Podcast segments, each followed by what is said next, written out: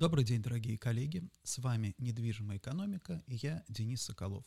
Напомню, что подкаст «Недвижимая экономика» выходит раз в неделю и доступен на канале в YouTube, соответствующий канал «Недвижимая экономика», а также во всех агрегаторах подкастов. Да, ссылки прямые есть на, в описании к этому видео. Итак, сегодня у нас 10 ноября, и мы сегодня поговорим о нескольких темах, но сначала я хотел бы, как бы, хотел бы начать с так называемого breaking news, да, потому что вчера случилась очень интересная вещь. Федеральная резервная система США предупредила о том, что кризис, ну, они не говорят кризис, напряжение на рынке недвижимости, в секторе недвижимости Китая может создать угрозу для финансовой системы, в том числе и Соединенных Штатов Америки. Напомню, да, напомню, что а, кризис, а, долговой кризис, связанный с компанией Evergrande, а, пока еще, в общем-то, не закончен. Там много всяких интересных историй. Естественно, там наша пресса концентрируется в основном на том, что, а, на том, что китайское правительство заставило там собственника, главу этой компании продать там личное имущество для того, чтобы рассчитаться по долгам. Но, в общем, пока масштаб бедствия, пока масштаб бедствия не предсказуем, но, а, собственно, вот Financial Times пишет, что, в общем-то, китайское правительство выбрало следующую политику в отношении, а, в отношении Evergrande, в отношении перегретых рынков, такую, что, да, что инвесторы должны почувствовать боль, но, собственно, вот эта боль не должна быть терминальной, она не должна быть смертельной, смертельной для а, самого, для, для, для, для всего рынка. Поэтому, да, скорее всего, мы, мы должны с вами наблюдать за этой историей. Напомню, что прошлый кризис, в общем-то, начался с а, именно, да, с рынка недвижимости, а, и поэтому, в общем-то, естественно, есть а, напряжение в, в, вообще во многих кругах, связанных с этим. Так, о чем я еще хотел сегодня поговорить, это, естественно, о, о новостях, о новостях рынка, о, новость, о, о новостях рынка, о новостях наших, российских. И вот давайте мы с вами посмотрим, кто смотрит в YouTube, а, давайте мы с вами посмотрим на сегодняшние текущие данные по рынку офисной недвижимости Москвы по состоянию на 10-11. Напомню, что для наших подписчиков доступен специальный портал распространения данных CNW Reports, да, собственно, там вот много всяких данных уже мы начинаем выгружать. Он с этого месяца работает у нас в тестовом режиме. Итак, что показывают нам сегодняшние данные? Вот обратите внимание, мы сравниваем, да, мы сравниваем, это объективные данные, это данные не какие-то экспертные оценки, это расчеты по индивидуальным сделкам на офисном рынке. То есть, да, если мы с вами посмотрим на текущий год в сравнении с прошлым годом, мы увидим арендные ставки. Берем весь рынок, да, вот весь рынок. В сравнении с прошлым годом на 10 ноября 2020 года у нас арендные ставки в рублях плюс практически 10%, в долларовом эквиваленте плюс 5%, объем сделок больше на 20%. То есть, в принципе, да, с точки зрения там, активности на рынке можно полноценно полной мере говорить о том, что у нас рынок недвижимости, по крайней мере офисный, восстановился, чистое поглощение в плюсовой зоне, 700 тысяч квадратных метров, это отличный показатель, новое строительство 500, а, а, новое строительство 500, а, а, и, собственно, вакансия идет вниз. Все, да, все замечательно. Есть несколько интересных нюансов, да, вот давайте сейчас мы с вами посмотрим на ситуацию э, на, в классе B исключительно, да, то есть уберем класс А и B минус, и в классе B мы увидим, что у нас 12% прирост арендных ставок, да, то есть а поглощение не такое большое, а вот рост арендных ставок высокий. А вот если мы посмотрим с вами на класс А, в чистом виде, да, потому что мы всегда при, привыкли говорить о том, что класс А это вот то, что наиболее устойчиво, наиболее стабильно и так далее. Мы увидим, что как раз в классе А средняя взвешенная арендная ставка а, в 2021 году снижалась по сравнению с 2020 годом. Да, незначительно, в рублях это снижение меньше 1%, но тем не менее, да, с чем это связано? Это связано, я полагаю, что есть несколько таких вот долгосрочных долгосрочных трендов, да, это не значит, что Здесь очень важно понимать, это не значит, что какой-то класс, э, здание класса А, которое было востребовано, оно сдавалось там по 40 тысяч рублей, теперь оно сдается по 30 тысяч рублей. Нет, совершенно нет. Здесь это, мне кажется, отголосок того тренда, что площади начинают играть меньшую роль. Большую роль начинает играть качественное управление. То есть, условно говоря, коворкинг, гибкий офис, да, то есть какой-то вот такой, может быть, необычный офис, бутиковый офис, да, как угодно это можно назвать, его можно не обязательно совершенно для него помещение и здание класса А, его можно делать в классе Б. Соответственно, да, соответственно, вот эта вот премия, премия за чистый класс, она оказывается, да, она, она, она у нас будет дальше снижаться. Другое дело, что, опять же, в класс Б, в принципе, отнесены многие разные здания, начиная там от каких чуть-чуть перестроенных административных зданий старых, да, до там, в принципе, вот этих вот современных лофтов, современной такой вот, в общем-то, архитектуры. А, естественно, да, естественно, их между собой сравнивать, в общем-то, то, тоже, то, тоже сложно, но мне кажется, вот это важный, ва, ва, важный тренд, потому что само по себе вот абсолютное, да, объективное качество, объективный класс начинает э, терять свою привлекательность. А что такое привлекательность? потери привлекательности на рынке, это, по сути дела, когда рынок отказывается платить дополнительную премию только за то, что ты соответствуешь этой классификации. Вот, кстати, две недели назад Российская гильдия управляющих и девелоперов разработала свою классификацию офисных зданий, это, конечно, отлично, да, это отлично для рынка, но с моей точки зрения в целом, да, в целом классификация становится, да, становится такой вот, ну, это интересная, это важная вещь, но она локально очень применима. То есть, когда принимается решение о том, что, да, какое здание арендовать, когда принимается решение о том, там, допустим, какое здание, понятно, что строить, да, вот если речь идет о строительстве непосредственно, то строить, конечно, надо здание класса А всегда, да, стараться строить класс,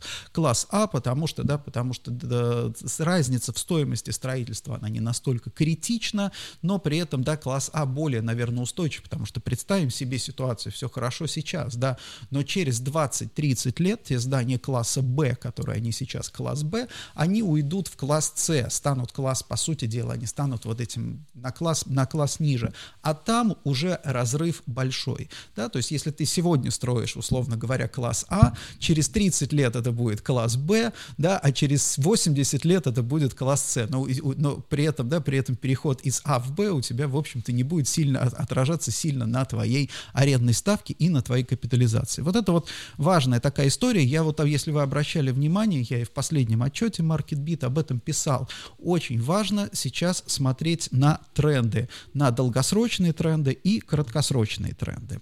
И а, еще немножко статистики, с, а, с вашего позволения. Э, так, секундочку, зайду в этот портал. Так, все, извините, у меня отор от, отсоединился интернет. А, значит, статистика, а, статистика, связанная с Центральным банком. Да, вот а, я посмотрел тут данные Центрального банка и а, обратил внимание на интересную вещь, что у нас в 2021 году а, как денежная масса, денежная масса в России на самом деле снизилась по сравнению с 2020 годом. Это достаточно, достаточно такая странная, да, с моей точки зрения, необычный, необычный тренд, потому что я, честно говоря, ожидал увелич, увидеть увеличение денежной массы. Но денежный, я в ссылках, я выложу график, да, очень очень любопытно, потому что последний раз сжатие денежной массы в нашей стране наблюдалось в 2009 году.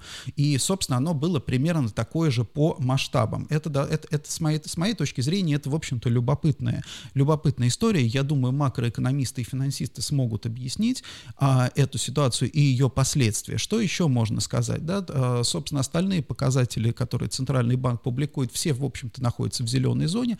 Все хорошо, кредитование растет, да, кредитование растет ипотечное, кредитование экономики растет, снизилось, статистически снизилось, вот с точки зрения, опять же, отчетности Центрального банка, снизилась а, просроченная задолженность в строительстве. Напомню, в какой-то момент просроченная задолженность в строительстве в недвижимости достигала 25%. Сейчас она снизилась до средних показателей по экономике в районе 5-6% что, в общем-то, тоже очень хорошо. По ипотечным кредитам, по ипотечным кредитам продолжается, да, быстрое, а, собственно, наращивание ипотечного долга. Интересно то, что средние, несмотря на повышение а, процентной ставки, ключевой ставки, средняя взвешенная а, процентная ставка по ипотечным кредитам пока не достигла, это, опять же, данные Центробанка, это не льготная ипотека, это средняя взвешенная ипотечная ставка. Она все еще меньше 8%. Это данные за август. Это достаточно любопытно. Вот интересно теперь, то, то есть это означает, что повышение вот этой ипотечной ставки, оно нас ждет, э, скорее всего, в будущем. А вот как рынок среагирует на это. Но самое интересное, с моей точки зрения, это как раз не то, как рынок среагирует на это, а то, как э, банки это переживут. Потому что вот вы представьте себе, основной вот э, ипотечный долг, он очень активно наращивался в период низкого, ни, низкой ипотечной ставки. То есть там 7 в районе 7, а в некоторых случаях даже было ниже 7%. Вот сейчас на самом деле ключевая ставка в, выше, чем тот ипотечный долг, под который, да, а, тот, выше, чем ставка того ипотечного долга, под которую брали деньги у банков домохозяйства. То есть у банков, по сути дела, а в, в частности мы берем в основном государственные, естественно, банки, у них возникает разрыв. То есть, по сути дела, они дают в долг, они дали в долг деньги, большую сумму денег, достаточно большую, под процентную ставку ниже, чем, да, чем то, те деньги, которые они привлекают сейчас, чем те деньги, которые они могут взять, например, у Центробанка.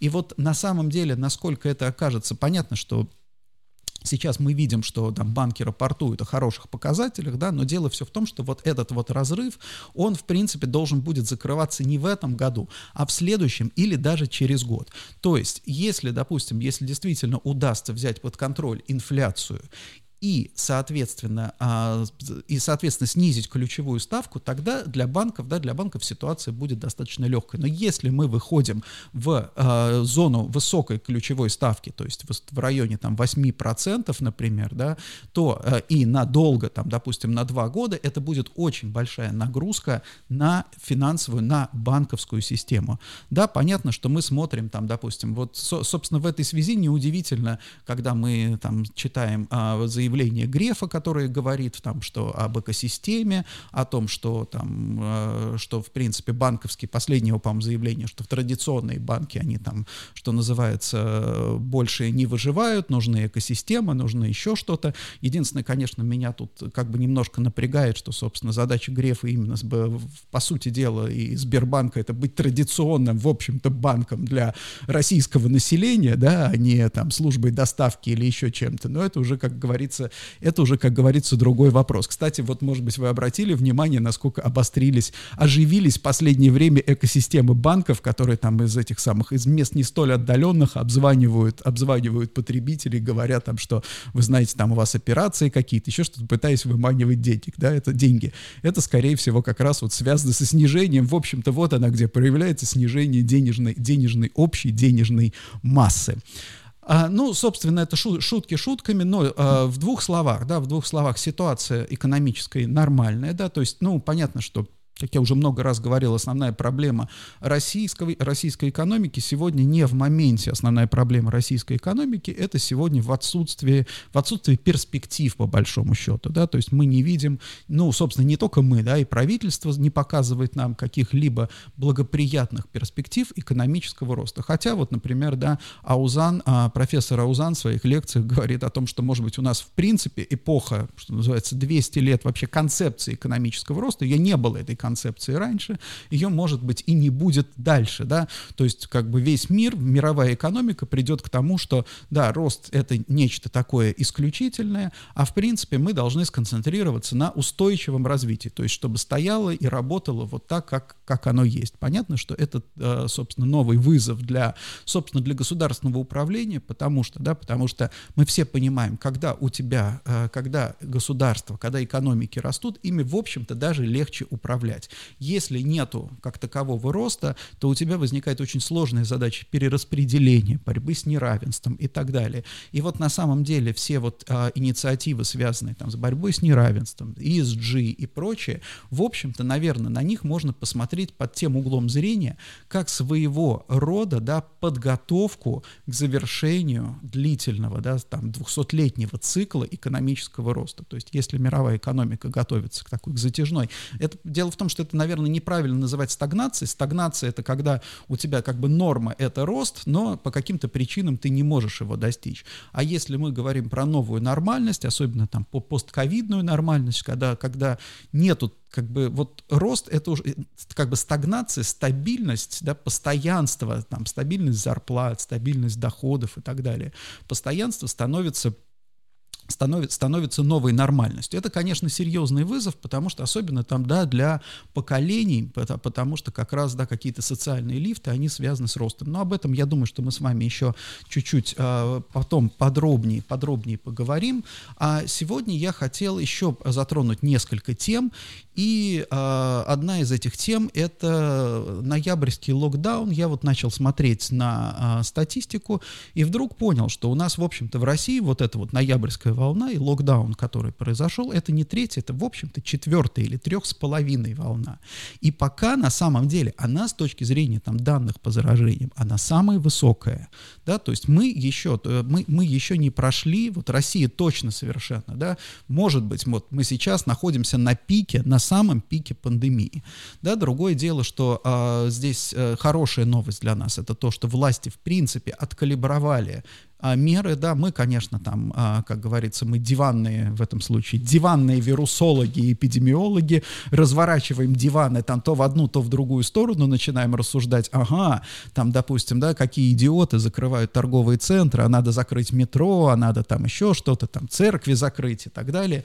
Но если я правильно понимаю, то, в общем-то, а, есть как бы, да, есть сейчас неплохие, видимо, неплохие, по крайней мере, у московской мэрии, да, есть расчеты о том, да, какие закрытия каких функций и ограничения каких функций приводят к каким последствиям, да, это вот та же самая история, как, допустим, там с теми же самыми санкциями, да, там уже западные страны откалибровали санкции и знают, что если ты вводишь санкции такие, последствия такие, да, и задача там введения санкций это не там, не полная, а, как бы победа и не полная а, полный коллапс там про, как бы вражеской экономики, а постепенно, в общем, какие-то конкретные задачи. Вот здесь та же самая история, да, то есть они смотрят, я полагаю, я полагаю, что они смотрят на, там, допустим, цифры и понимают, ага, здесь нам достаточно закрыть вот эту часть, здесь нам достаточно закрыть вот эту часть, вот это вот на такое-то время смотрим на результаты, да, получается. Да, судя по всему, в Москве удалось, удалось сбить, э, сбить вот эту экспоненту. Мы видим, что заражения пошли вниз, мы видим, что, допустим, что ситуация там, допустим, в Петербурге или в Московской области гораздо хуже. И, кстати, на самом деле, вот э, при рассмотрении ковидной статистики мы очень хорошо видим вот эту вот разницу в качестве жизни, да, потому что нам рассказывают, нам кажется, там, вот городская среда, там, допустим, качество городской среды, э, которая которые там в городах есть, которые вот мы там будем развивать городскую среду, люди будут приезжать, конкурировать за таланты и так далее. Но вот если мы посмотрим на то, а, на, что называется, на смертность, то мы видим, что в Москве при уровне заражений там 7-8 там, а, тысяч человек в день, смертность в Москве меньше 100 человек, да, в то время как, допустим, по России в среднем, да, если мы берем по, по России, то там, там заражение сейчас, у нас, ну, ну, у нас заражение на пике было где где-то 30, 30 э, тысяч человек в день, смертность 1100, да, 1100. Вот, и это на самом деле, э, и, и видно, насколько, да, вот сейчас можно, можно опять же сравнивать, видно, насколько в Москве именно смертность ниже. То есть Москва идет в какой-то степени по европейскому пути. А что это такое?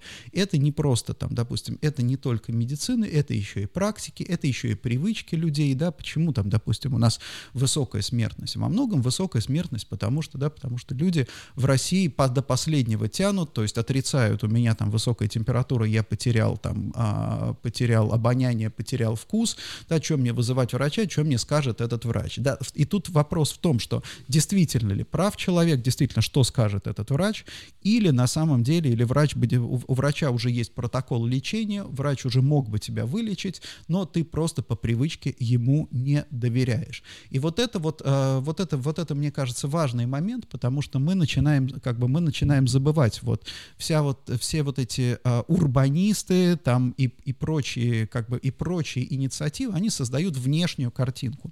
И внешне, например, да, внешне какой-нибудь провинциальный город, он может вполне напоминать европейский, там, допустим, европейский какой-то город, да, но по сути своей, с точки зрения отношений между людьми, с точки зрения той инфраструктуры, скажем так, инфраструктуры жизни, да, которая именно, вот она нужна не постоянно. Когда ты здоров, в принципе, ну вы же знаете, да, вы же знаете, когда ты молод и здоров, здоров, тебе там и в Советском Союзе было хорошо, и там и в походе, и в лесу, и, в общем-то, то есть вся тебе как бы вот цивилизация, по сути дела, современная цивилизация, она становится нужна, когда у тебя что-то идет не так, да, когда ты потерял работу, тебе нужно там, допустим, пособие, когда ты заболел, тебе нужно лечиться, да, когда ты одинок, тебе нужно общение, то есть вот в этот момент у тебя возникает потребность именно вот в этой как в городской культуре, в инфраструктуре, в людях, да, в остальных, тебе нужна вот поддержка.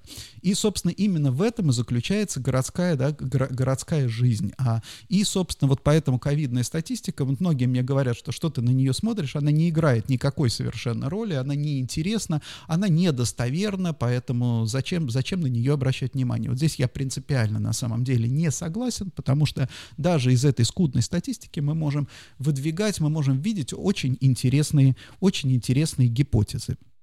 Вот, а, поэтому я тоже вас призываю не смотреть, как бы, да, не закрывать глаза, а вот я там подписался на оперштаб Москвы и, соответственно, вижу, как а, там просто каждый день буквально заглядываю, смотрю данные, да, и вот эти данные каким-то пытаюсь их для себя в голове интерпретировать. Так, и, соответственно, а, поэтому, да, поэтому давайте смотреть на эти, на эти данные. Нам очень важно, вот это вот третья, да, третья волна сейчас, четвертая волна, будет ли у нас пятая волна, потому что уже совершенно очевидно, Россия идет достаточно своим, а своеобразным путем в отношении там того же самого ковида. Что касается там, допустим, признания там спутника за границей, а здесь, а, насколько, насколько я слышал, все зависит от того, что опять, как всегда, ВОЗ ждет от российской стороны документы, в ноябре. То есть, если в ноябре российская сторона предоставляет документы, то, в принципе, да, а, вполне возможно, декабрь-январь, да, а, спутник будет признан. Если не, а, там, по-моему, раз в квартал вот этот вот слот для рассмотрения, если в ноябре опять документы предоставлены не будут, то, скорее всего, переносится, ну, самый ранний срок на второй квартал. То есть нам просто нужно как бы понимать, как, как с этим, как с этим дальше, дальше жить. И а, последнее, о чем я сегодня хотел поговорить, коллеги. Так, а, я сегодня хотел о чем поговорить, это о а, таком вот моем наблюдении. Я обратил внимание, вот а, особенно люди, которые там, допустим, да, которым сейчас за 40 или там, допустим, как мне 50, да, мы помним, что происходило в, в первые нулевые годы. Первые нулевые годы все вот, вот общее место было, вот когда ты там, допустим, где-то читал какие-то статьи, там еще что-то, э, говорили, впечатление — это то, что ты сможешь унести с собой в могилу, инвестируй в себя, да, то есть вот советский, особенно постсоветский человек, который прожил, в принципе, всю жизнь за железным занавесом, или родители, тут неважно, да, многие из вас, кто меня слушает, не жили за железным занавесом, но вы помните о том, что ваши родители жили за железным занавесом, а вот эти паттерны, они передаются через поколение, Поэтому, да, поэтому, соответственно, когда возникла возможность, первое, да, сначала разрешили ездить, а потом вдруг оказалось, что у нас есть деньги для этого, да, есть деньги для этого, и, соответственно, это было абсолютно рационально. Ты едешь, ты смотришь мир, ты развиваешься, ты понимаешь, как все живет вокруг. Ты чувствуешь себя частью вот этого большого мира, да. Ты совершенно, ты с детства, например, там читал какого-нибудь Гашика или, я не знаю, там Франца Кавку, Шекспира, кого угодно, да, ты читал всю эту литературу, ты не думал, ты не думал, что это все написано о каких-то конкретных местах, ты попадал в эти города, ты попадал в эти места, ты попадал в эти, там, э, ты, ты, ты, ты попадал на те улицы, где ходил Гёте, да, и ты вспоминал о том, что ты читал, и ты чувствовал, ты понимал, что да, ты часть этой культуры.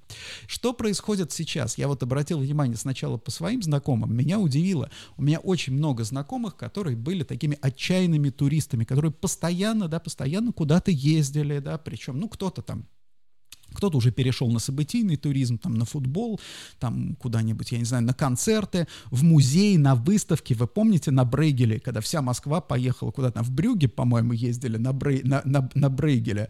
Вот, а это, это, это вы помните. И вдруг, да, и вдруг как отрезало, да, как отрезало, люди очень спокойно, как бы спокойно относились, потому что многие говорили еще, вот когда там, допустим, еще до пандемии, когда обсуждался вопрос, ну вот, а если там, допустим, Путин закроет границу, я тогда уеду, уеду, я тогда вообще, я не выживу. Вот, пожалуйста, не Путин, границы закрыли, два года границы закрыты, ничего не произошло, да, ничего не произошло, но в последнее время я вижу, что, ну, не скажу, что те же именно люди, но, наверное, вот тот же самый психотип, скорее более молодое поколение, сейчас увлеклись инвестициями, да, вот инвестиции, соответственно, ты читаешь тоже там, допустим, да, статьи про там, э, помните, как этот самый, эм, про эти, про хайповые акции, да, которые там раздуваются, да, которые на Reddit и так далее, когда люди, причем это не только в России, это, это, это везде, да, это, и у меня возникло, возникло такое ощущение, что вот эти инвестиции сейчас это тоже некий рациональный ответ, да, на ситуацию. То есть что такое сейчас, по сути дела, вот для человека, там, допустим, поездка какая-то за границу, это колоссальная трата денег с непонятным совершенно эффектом, да, почему? Потому что, да, потому что ты поехал, ну, отлично, да, ты посмотрел Брейгеля, в принципе, там образованные люди и так его видели, тем более, да, тем более молодое поколение нам говорит, что сейчас все есть в ТикТоке, и Брейгеля, наверное, можно в ТикТоке посмотреть, там даже, там даже, наверное, двигаются какие-то людишки у него, там, да, еще интересней, вот, а ты потратил какую-то сумму денег, вернулся опять в Россию, и ты понимаешь, что на самом деле, а в России ты включил телевизор или там поговорил с кем-то, и тебе все говорят, ты знаешь, мы-то идем своим собственным путем, нам вот это вот все ихнее, да, оно не нужно, более того, приезжая там, допустим, за границу, ты тоже смотришь там на какие-то вещи, которые тебе не нравятся, потом возвращаешься говоришь, ой, там одни эти самые, одни и какие-нибудь инородцы, там какие-нибудь, э, скажем так, э, сексуальные меньшинства, ты начинаешь подмечать именно какие-то недостатки рынке. Вот, и тогда получается, зачем все это? И тут на помощь нам приходят инвестиции, да, что, чего не хватает сейчас э, обычному человеку, да, чего не хватает сейчас россиянину, уверенности вообще какой-то в завтрашнем дне, хоть какой-то, да, потому что мы на самом деле, при том, что это как бы классическая вообще история. Чем больше государство и правительство говорит о стабильности, тем больше нестабильность оно создает. Почему? Потому что здесь нужно создать нестабильность для того, чтобы в обществе был запрос на стабильность. Тогда государство говорит, о, мы вам обеспечим стабильность. А сама, саму левой рукой начинает, начинает раскачивать лодку, да, потому что вот так вот раз, раз, одной рукой раскачивает, а другой говорит, а мы потом создадим стабильность, да. Вот, а, собственно, вот так примерно это и работает. И э, люди, народ, конечно, находятся в стрессе, да, это вот то же самое отношение там к пенсионной реформе.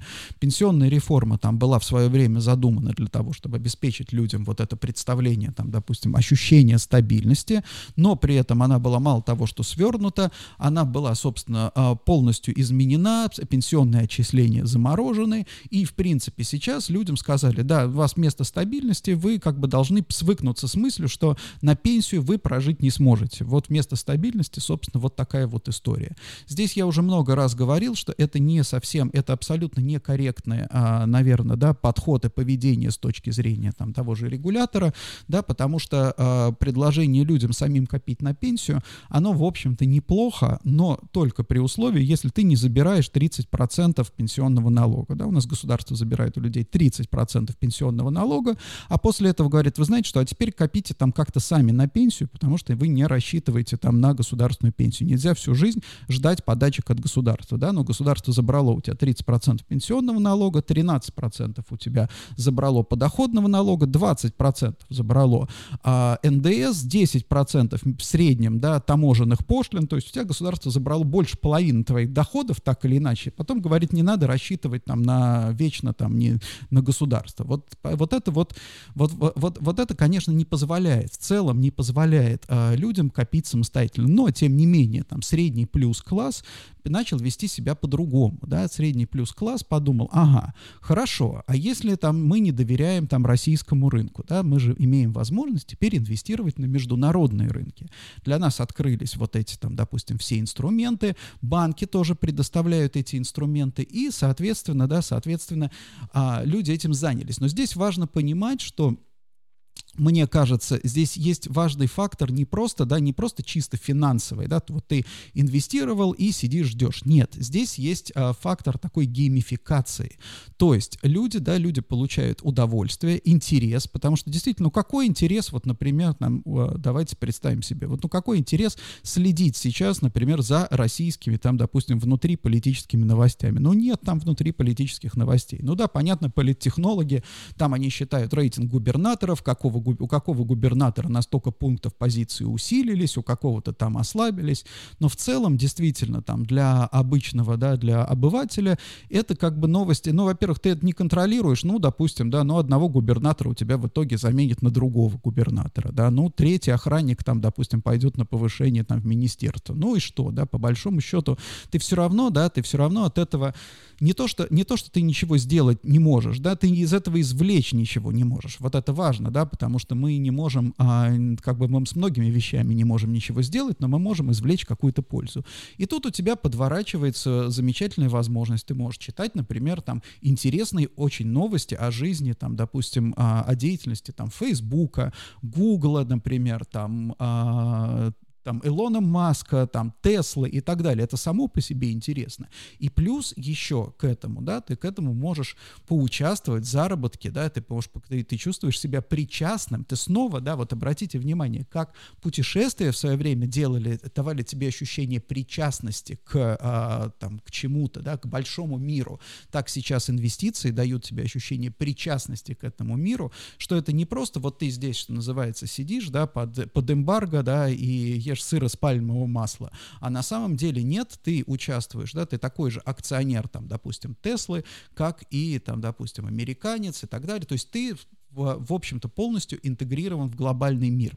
Вот это, мне кажется, очень важная история, и когда мы с вами сейчас, вот опять возвращаясь к нашей любимой недвижимости, когда мы с вами смотрим на а, недвижимость, на торговые центры, на, тор, как бы на торговлю, на ритейл и видим плохие очень показатели, мы, я всегда говорил о том, что у нас очень много уносят а, с, рынка, с рынка торговли, за, уводят а, ипотека, люди, а, лю, люди берут ипотеку. Но я думаю, что еще начали очень много с потребительского рынка уводить денег на инвестиции инвестиционный рынок, на инвестиционный рынок, потому что продукты, товары, да, то есть вот опять же и покупки, де, покупки, они дают, должны давать ощущение причастности. Как я уже говорил, да, город, он для чего нужен? Для того, чтобы ты чувствовал себя среди людей. И когда, допустим, ты покупаешь какой-то там модный предмет модной одежды, приходишь куда-то, где в обществе все такие же, ты чувствуешь себя таким же, ты инвестируешь вот в это.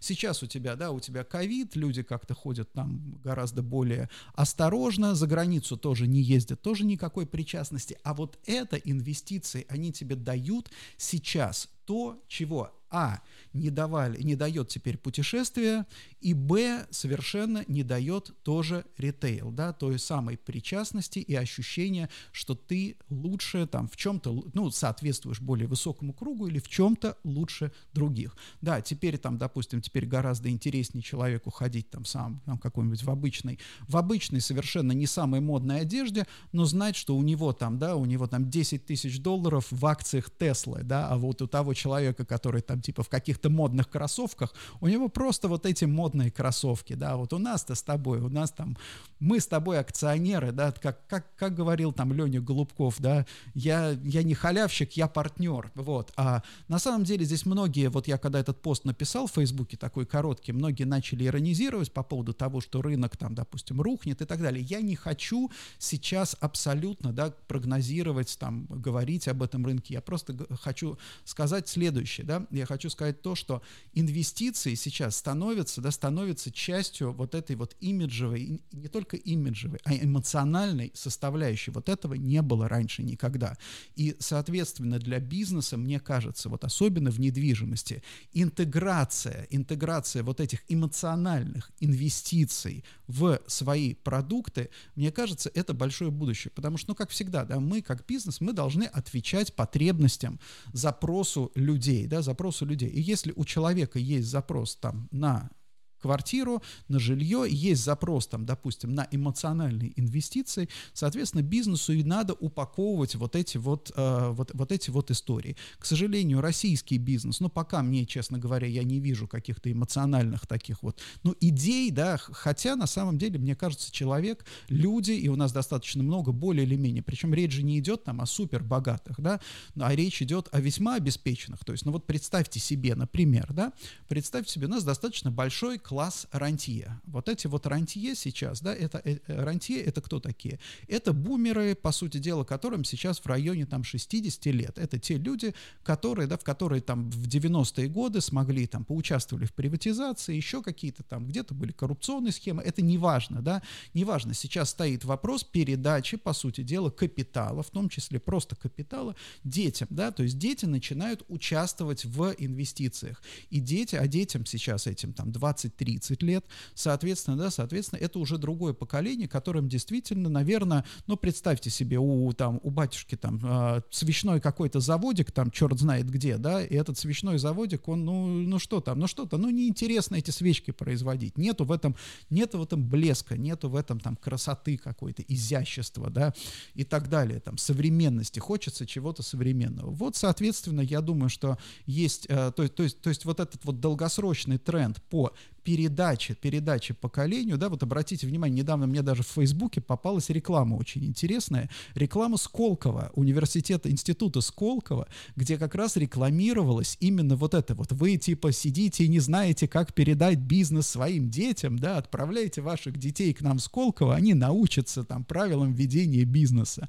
То есть а, с точки зрения там крупного с точки зрения капитала, а, да, нам надо понимать, что у нас есть, да, есть достаточно такая мощная прослойка элиты и субэлиты, так сказать, да, и вот для этой субэлиты в первую очередь, да, вот передача вот этого капитала дальше, следующему поколению, это большая задача. Соответственно, да, соответственно, у этого следующего поколения будут другие потребности. Понятно, что родители будут пытаться навязывать там свои какие-то паттерны, но, тем не менее, возвращаясь, да, возвращаясь к тому, что вот я предлагаю а, нам всем с вами подумать о том, каким образом инвестиционные продукты, эмоциональные инвестиционные продукты можно интегрировать в современные, да, в современные активы, да, в современные активы в недвижимости, там, допустим, в управлении, в ритейле.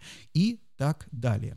Спасибо большое, коллеги, за э, ваше внимание. Напоминаю, что э, эти подкасты «Недвижимая экономика» доступны во всех агрегаторах подкастов, на, доступны на моей страничке в Фейсбуке и доступны на канале в YouTube. Спасибо большое тем, кто ставит лайки и дает какие-то, там, допустим, от, от, пришлет мне какие-то комментарии. Мне очень приятно, мне это важно. А для следующего подкаста, который будет на следующей неделе, я хочу сейчас анонсировать анонсировать другую тему, над которой, я думаю, последнее время. Вот вы все знаете, да, что, э, допустим, да, что вот э, у кого есть дети, вот ты разговариваешь там со своим ребенком, и, в принципе, по манере разговора ты начинаешь примерно понимать, на какой канал в YouTube он подписался в последнее время, или чем он увлекся, да, потому что это как бы то, та его цифровая, как бы цифровая жизнь ребенка влияет на его поведение в жизни. Но на самом деле то же самое наблюдается и в корпорациях. Вот я последнее время стал обращать внимание, что культура общения в чатиках, да, вот в WhatsApp-чатиках, она начала проникать и в общение общение офлайновое, да, то есть мы вроде как все взрослые, серьезные люди и говорим, о, для нас это все не проблема, мы там умеем. Нет, на самом деле ничего подобного. Вот у меня есть несколько наблюдений на тему, что, да, что те, та, те принципы общения и манера общения, которую мы практикуем в онлайн-чатах, в WhatsApp, начинает влиять постепенно и на наше офлайн общение, особенно в свете того, что офлайн общение профессионального становится все меньше и меньше. Спасибо большое большое. С вами была недвижимая экономика. Денис Соколов. Хорошего вам настроения, замечательных морозных дней.